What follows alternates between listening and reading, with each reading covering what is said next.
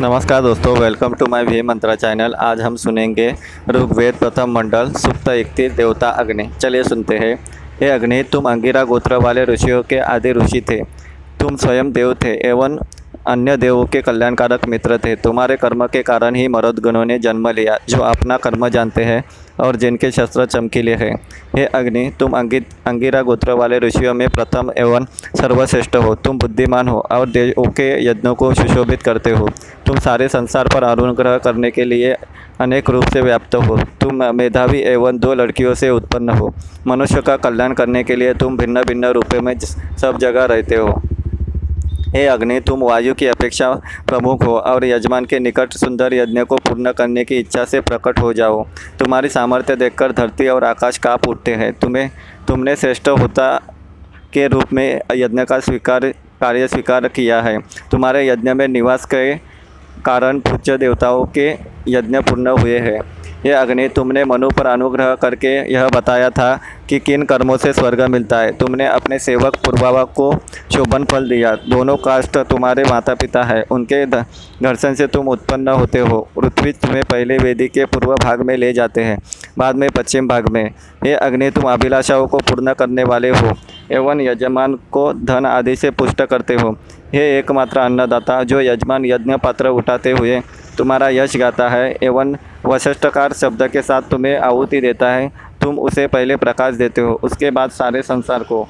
हे विशिष्ट ज्ञान संपन्न अग्नि, तुम सदाचारहीन मनुष्य को ऐसे काम में लगाते हो, जिससे उसका उद्धार हो सके। जब विस्तृत युद्ध चारों ओर भली भांति आरंभ होता है तो तुम्हारी कृपा से थोड़ी संख्या वाले एवं वीरता शून्य लोग बड़े बड़े वीरों का वध कर डालते हैं। हे अग्नि, मनुष्य तुम्हारी सेवा करते, उसके लिए तुम अन्न प्रदान करते हेतु उत्तम और साई पद पर प्रतिष्ठित कर देते हो, जो यजमान मनुष्य एवं पशुओं को प्राप्त करके, करने के लिए अत्यंत उत्सुक है। उस बुद्धिमान यजमान को तुम सुख और अन्न दो।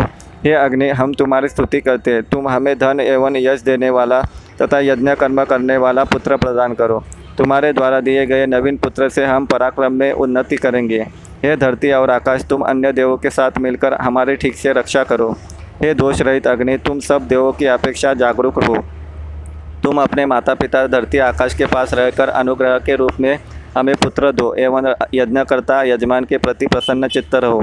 हे कल्याणकारक, तुम यजमान के लिए सभी प्रकार की संपत्ति प्रदान करो। हे अग्नि, तुम हम पर अनुग्रह बुद्धि रखते हो। तुम हमारे पालक हो। तुम हमें दीर्घ जीवन देते हो। हम तुम्हारे बंधु हैं। कोई तुम्हारी हिंसा नहीं कर सकता, क्योंकि तुम शोभन पुरुषों से युक्त एवं यज्ञ के पालन करने वाले हो। तुम्हें सैकड़ों एवं हज़ारों प्रकार की संपत्ति या भली प्रकार प्राप्त है। हे अग्नि, तुम्हें देवों ने प्राचीन काल में मनुष्य रूपधारी नहुष व मानव शरीर वाला सेनापति बनाया था। जिस समय तुमने मेरे पिता अंगिरा ऋषि के पुत्र के रूप में जन्म लिया था, उसी समय दोनों देवों ने इला को मनु की धर्मोपदकत्री बनाया। हे वंदनीय अग्नि, तुम अपनी रक्षण शक्ति द्वारा हम धनवानों एवं हमारे पुत्र के शरीर की रक्षा करो। हमारे पुत्र तुम्हारे यज्ञ में सदा लगे रहते। हैं तुम उनकी गायों की रक्षा करो। हे अग्नि, तुम यजमान की रक्षा करते हो। तुम राक्षसों की बाधा से यज्ञ को मुक्त करने के लिए यज्ञ के समीप रहकर चारों ओर प्रकाशित होते हो।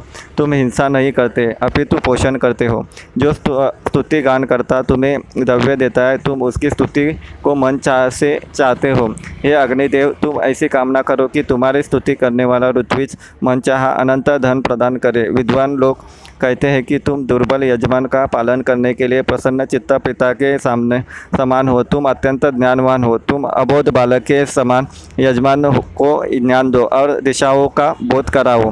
हे अग्नि, जिस यजमान को यजमान ने ऋत्विजों को दक्षिणा दी है उसकी तुम चारों ओर से उसी प्रकार रक्षा करो। जिस प्रकार सिला हुआ कवच शरीर की रक्षा करता है, जो यजमान अतिथियों को स्वादिष्ट अन्न खिलाकर सुखी करता है, एवं अपने घर में प्राणियों से यज्ञ करवाता है, वह स्वर्ग के समान सुखकारी होता है। हे अग्नि, हमने जो तुम्हारे यज्ञ का लोप किया, उसको भूल को क्षमा करो।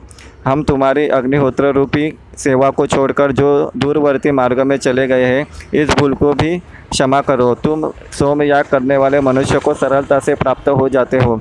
तुम उनके पिता के समान परम मननशील एवं यज्ञ पूरा करने वाले हो। तुम उन्हें प्रत्यक्ष रूप से दर्शन दो। ये पवित्र अग्नि तुम हवि ग्रहण करने के लिए भिन्न भिन्न स्थानों पर जाते हो। तुम जिस प्रकार मनु अंगिरा ययाति आदि पुरुष पूर्व पुरुष के यज्ञ में जाते थे उसी प्रकार हमारे यज्ञ में भी, भी सामने की ओर से आओ। दो देवों को अपने साथ लाकर कुशों पर बैठाओ और उन्हें प्रिय द्रव्य दो। हे अग्नि, तुम हमारी इस स्तुति से वृद्धि प्राप्त करो।